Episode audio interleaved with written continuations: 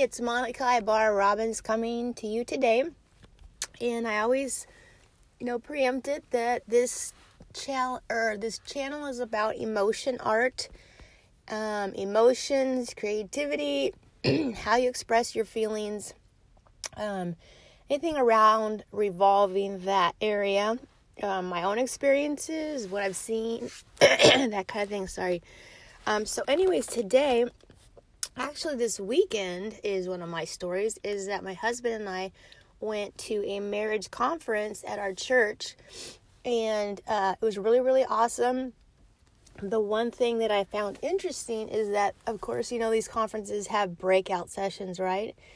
And so there was like five different workshops. One was like oh my gosh it's horrible. What do you do when you can't look at your mate in the eyes. Oh, I thought that was sad. So check that one off. No. Um, another one was uh, putting your marriage first. Um, another one was um, I forget the other one. Sorry, but the one that really, of course, I went to, we went to, is emotional. Um, connection with your in, inside your marriage. And I thought, oh heck yes, because it wasn't even a thought. Is that as we all know, or if you didn't know, our emotions are the core of so many of our challenges, of our questions, of our uh, choices. Emotional, emotional, emotional. And so sometimes that gets us in trouble because we don't logically figure out where those emotions are coming from.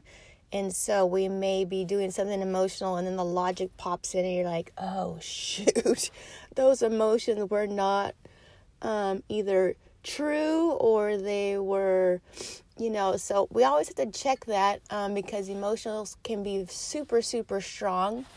Um, so, anyways, I thought that was really, really interesting because for me, there was no question to choose that because, once again, in any relationship, in any work, or whatever we do, emotions are that cog in the wheel and all the stems that how emotions uh, affect those. Like, say, if you can visually see like a circle, right? And it says healthy emotions or even just emotions, you have like the, the spokes are like your children, your finances, your purchases, your work on which ones you pick your marriage super emotional.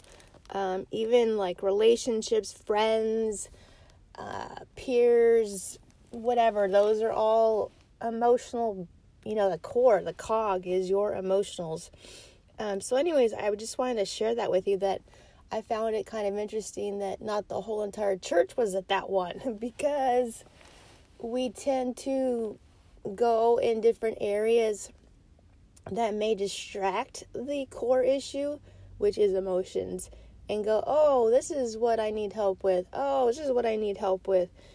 And on another side note, I thought that was, I was enlightened that a couple years ago, is that I was hearing a Bible study and they said, why as a society do we feel that we have to hide our emotions or you know just uh, just uh, what's the word I'm looking for is bury them so down deep. No, I don't feel that.